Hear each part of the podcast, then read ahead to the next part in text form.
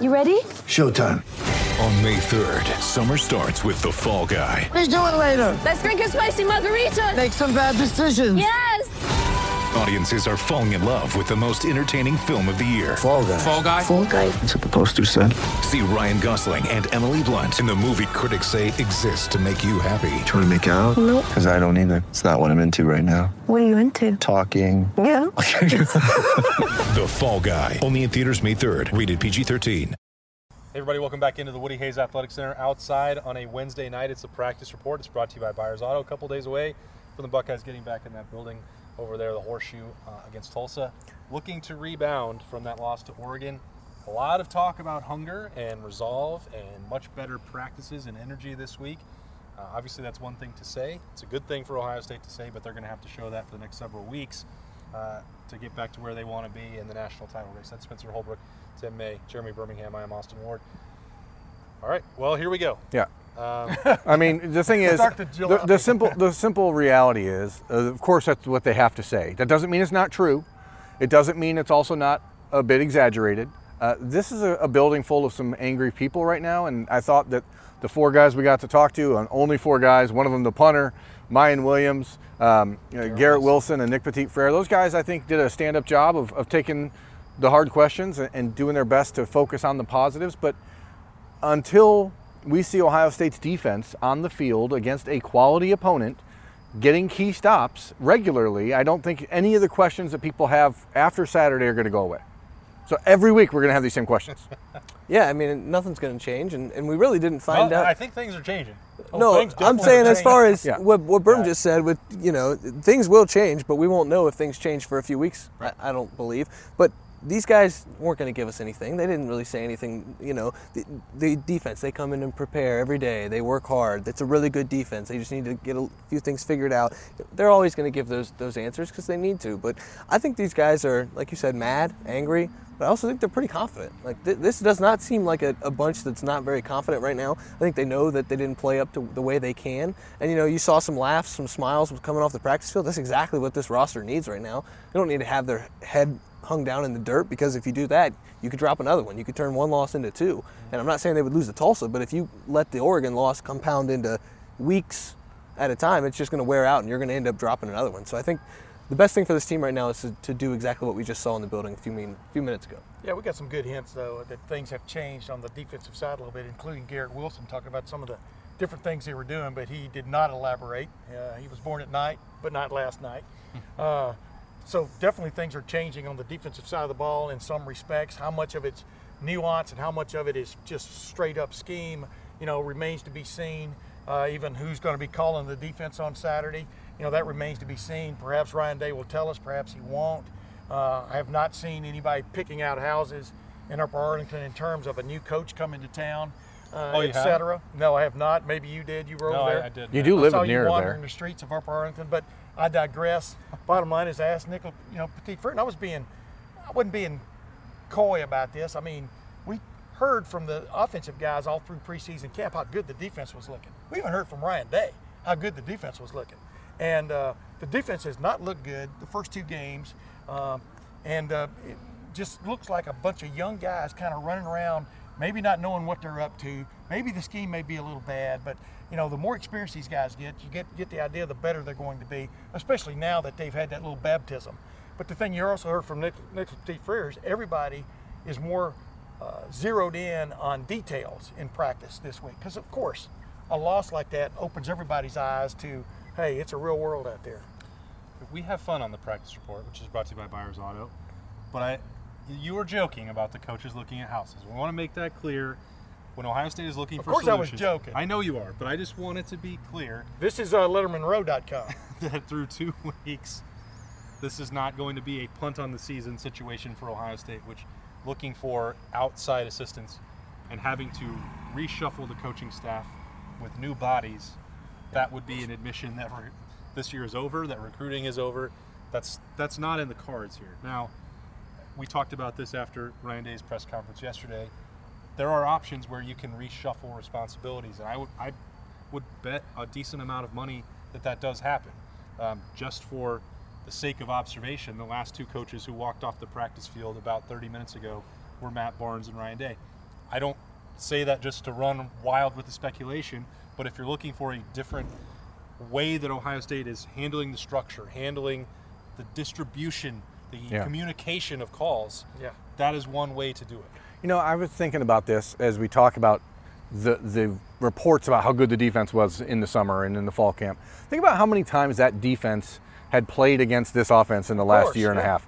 I mean, they had what 180 some practices in the last year because of COVID. They, they've seen each other. That defense knows everything about this Ohio State offense. And Ryan Day on Tuesday in his press conference brought up what the offensive line for the first time really has seen a different look. And football is still a game of week to week adjustments. And I, I just don't feel like Ohio State needs to be even considering throwing the baby out with the bathwater at this point. And uh, you have coaches you trust. Ryan Day is the head coach at Ohio State for a reason. And I think you have to give him a chance to fix it with what he's got here. And I know that there will be people saying, oh, they had last year, you had that. But last year doesn't count for a lot of reasons. And, and Ryan Day has acknowledged it. The, the Alabama game was an anomaly in his mind. The entire season was an anomaly. And now you have hard evidence that things are ju- just not working. And you're going to see them tinker and try to fix things. And I don't know if that's with personnel. I don't know if that's with the coaching situation. Like you said, I, I, I agree. I think Matt Barnes will call plays on Saturday and give Kerry Coombs a chance to be what he does best, which is be that voice of reason on the sideline and the guy that's, you know, the energy. Um, maybe that changes throughout the week too. I don't know, but I, it, I don't think it matters because none of those big wholesale changes are coming until at least January, if they come at all. Yet, we'll look at it. Probably. It's a 10 game sample, and I understand. I understand the frustration from the people inside the building, the fans outside the building. I understand all of that. It is still such a small window, and maybe the people that say a change has to come or will come will be right. Yeah. But now is not the time that that happens, and we've seen simple adjustments in the past.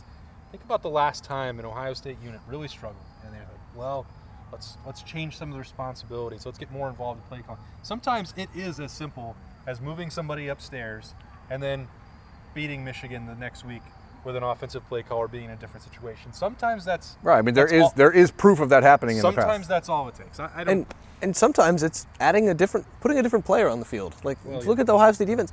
In 2018, Brendon White played really well and helped this Ohio State defense in different points where they looked better when he was on the field. And so now you have to go back to the drawing board, like you said. There's going to be co- different shuffles around with coaching and figuring all that out. But also, just you know, you might find a guy of the 26 that played defense on Saturday. One of these guys, you might put him on the field, and it might just start to look a little different. There's, like it did in gonna say, 2012 with Zach Boren or Yeah. Brendon White. I mean, Exactly. you- I, but you know, putting a different player on the field. That's what we talk about on my podcast. They've been putting too many different players on the Absolutely. field. In Well, my I opinion, think- Marlon yeah. Kerner had a great, great point. You go just when you're get, getting out there and you've got a feel for what that receiver is going to do, how he's going to play you, so to speak. You're suddenly standing on the sideline and there's another guy in there. I just think that there was a real failing from right now. There was a real failing coming out of camp, not having what you would call that solid back seven that was going to be at least going into the first few games, playing the first several, if not four or five uh, series, just to see what you got. You know what I mean? I think there was a big failing there, and I think they paid the price for it this past week. Because, like we just said, I wanted to blurt uh, when Ryan talked about the offense going against you know the same defense all day. It was the same thing with the defense going against the same offense in preseason. All of a sudden, man, when you've thrown a few wrinkles at this defense, many times it has failed. It has failed to line up right. It has failed to like react to what it's seeing, and it is is and many times it has been a catastrophe. Like one receiver blocking three guys on one play. I mean, that's just a great example of people not recognizing what's going on and being bamboozled. That's my word of the week. And uh, it's and, and Tulsa, yeah, nobody's picking Tulsa. Tulsa is a multiple offense. They're going to line up in all kinds of different ways. And sometimes they look like a flower blooming when they come off the line of scrimmage. Sometimes they've got five wides and a quarterback. You know, I mean, it's a different. They're gonna they're gonna see what's on video. What gave these guys problems? Has Ohio State fixed it? Well, part of it, as Spencer's talking about, about putting somebody on the field, and you bring up Brendon White. I mean, Yeah. somebody is going to have to go into the secondary on a permanent basis with Josh Proctor out for the year. So, I mean, Bryson Shaw's got a small sample size here. Marcus Hooker was allowed to return to this team for a reason. He's he's really the most experienced safety now that Ohio State has. Yeah. A lot of this, you know, if if Kourt Williams is healthy, where does he slot in? Does Lathan Ransom go back to the field safety or, or start pointing that, even though Ohio State's invested a ton in him in the cover safety look? But some of these pieces are, are all waiting really on Sevyn Banks to become the player that Ohio State saw a year ago and expected him to be. That, frankly, has not happened on the practice field to this point, and he's basically trying to Yeah, I rebuild mean- his career and re-earn a spot. That's the question of the season so far for most fans, I think, is where the heck is Sevyn Banks? And quite simply, the answer is he hasn't earned the, the right to play. And whatever that means to you, if that means he's in the doghouse, if it means that he's, you know, how can he be worse than the guys they're putting out there? I don't know. It's not our job to know that. It's not our job to play him. So the, the reaction that we've seen is pretty clear, and that's that he's not been doing what it takes to be a part of the team on game day as far as playing. And you know, kudos to Sevyn. Both times the last two weeks he's been out there. He's been ready to go. He's been lead. You know, he's been pulling guys aside on the huddle. Being on the field, I get to see some of that stuff. He's active out there. He's been aggressive and talking to other kids. But you know, we're talking about how many guys you play, how many guys you play. Sometimes it's just about not playing guys who don't deserve it. And and he's, you know, let's be let's call a spade a spade. He's probably not the only guy that's been out there that hasn't deserved it because we've watched guys that are playing that have played pretty poorly. Yeah. And I mean, I, uh, to Tim's point, I mean, it's been a it's a, been a failure on multiple levels. But I, again, I think you just don't throw out everything in week three. Former Buckeyes across the nation, and even, of course, fans, but former Buckeyes were embarrassed by what they saw on Saturday from a defensive standpoint.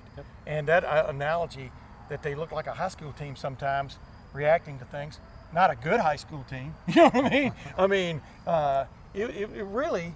Well, if you The- saw that, people if you saw that team on your high school Yeah. schedule, you'd be pretty terrified. Ex- well, you know what I'm talking about. We're talking about the, the video. You're exactly right. You're exactly. And by the way, Oregon no longer looks like a high school team. I, I just I think would- they, they Uh, need but here's my energy. They need energy on this defense. Yeah, they need energy, but but past that, if a guy goes in, you know, there's all these things where they just screwed up or didn't react to plays. You know, forget about the energy part. It's like, you know, it's just it, it's mind numbing some of the mistakes you saw, Mm-hmm. and uh, from this level of player and so, this level of coaching staff, it's mind numbing. In the second game of the year, you saw some of those mental mistakes, and mental mistakes kill you.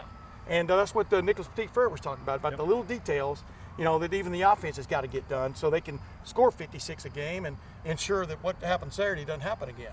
When we talk to Well, that a good line. What is the number that they Like have to score every did week? last year. What's the number, Spence, that Ohio State's offense has to score every week for this defense to be taken out of the equation? um, probably 35, But and that's that's Wouldn't have been good enough last week. no, and, No. that's no, that's I the problem. 56. But mo- against most opponents, I think it's probably thir- 56. I think it's probably 35. Hey, 56 keeps you clear, man. But you know, the Look at Alabama last year against Ole Miss. I Yeah. mean, you know, that, and that team went on to win the national championship. the thing that keeps coming You back to fix me, this. the thing that keeps coming back to me is we talked to Garrett Wilson and Chris Olave and Brian Hartline about the wide receivers, and they were so good that it was hard to find things for them to get better at.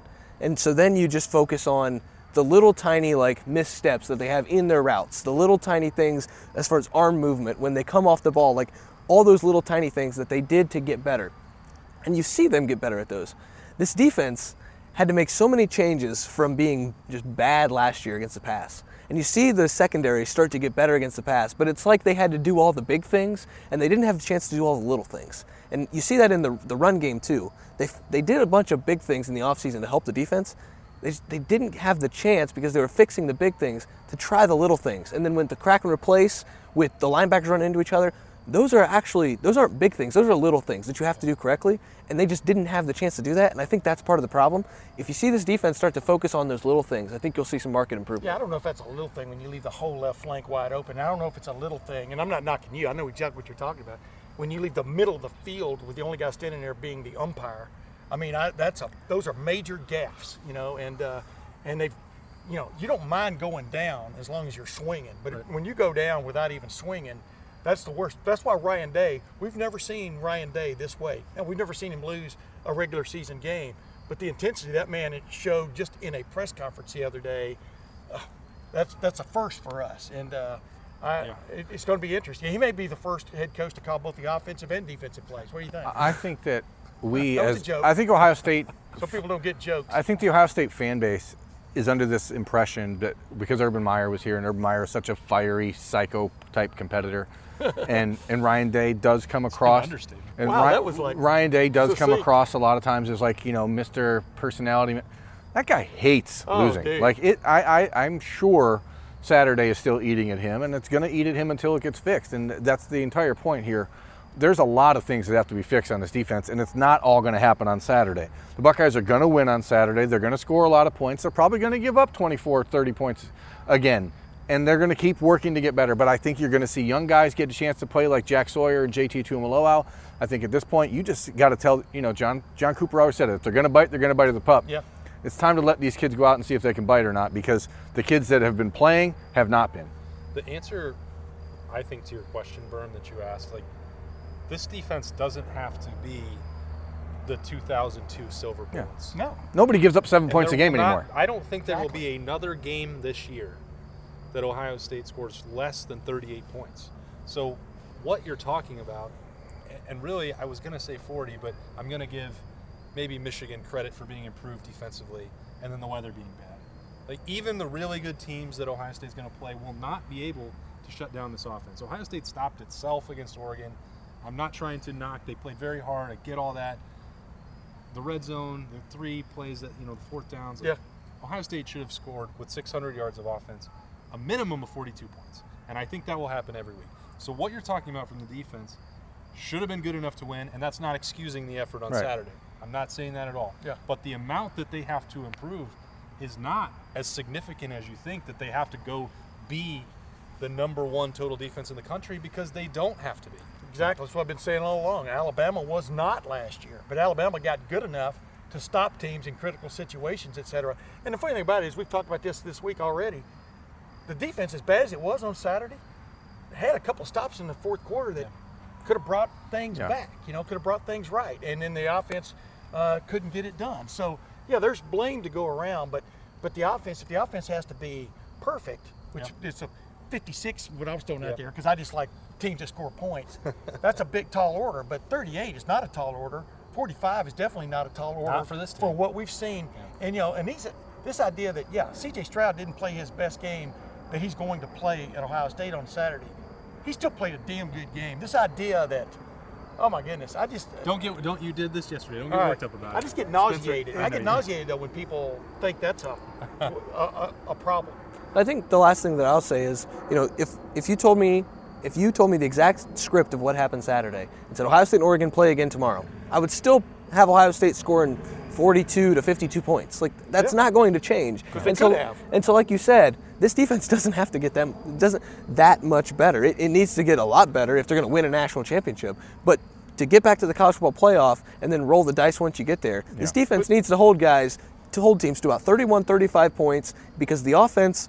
You know, I heard a saying in the offseason, this team gets off the bus and scores 40. They should have scored 40 in, in Saturday's game. I think they're going to the rest of the season. They don't have to get that much better. But what's gnawing at Ryan Day right now, I'm telling you, he's told us, was the, were the mistakes that this defense made. That the just it's laughable sometimes, and nobody, no head coach, especially at Ohio State, wants anything to be laughable about his football team. And I think that- and that's what that's what's bugging him. And I think it's a teaching thing as much as it was anything else. And I think you can actually live with some of those mistakes if they happen out of aggression. Exactly. But these are mistakes that are happening by defense that's not doing anything aggressive. This is just I'm on my heels and you're running it straight at me. happening. If you're Yeah. if you are being ultra aggressive and you get burnt for a big play, you can live with that. When you're when your entire defensive mindset is bend don't break, bend don't break, and then you're still getting broken, and not just getting broken over the course of a 99 yard drive, but 78 yard gash plays, that's a major problem because you're not only losing the, the battle at the line of scrimmage, you're losing the battle 80 yards down the field. Exactly. And that you just can't do both. You got to pick one or the other. We're, we're going to lose uh, daylight out here. We could probably keep talking about this team for another several hours, but we're going to stop the practice report brought to you by Byers Auto right now. A couple more days to go as Ohio State looks at all those options to get things corrected. Start building some momentum maybe on Saturday against Tulsa. We'll see. We're going to have full coverage of that as always at LettermanRow.com. That's Spencer Holbrook, Tim May, Jeremy Birmingham. I am Austin Ward. We will see you again at LettermanRow.com. Don't forget, you can subscribe right now to the On Three part of Letterman Row for $10 for an entire year. It's an incredible deal. Three cents a day to support all this work. That's where Berm lives. That's where the Tim May podcast lives. That's where Spencer Holbrook's work lives. And I just am along for the ride. But this has been the Practice Report. It's brought to you by Byers Auto. You can find that on YouTube and LettermanRow.com.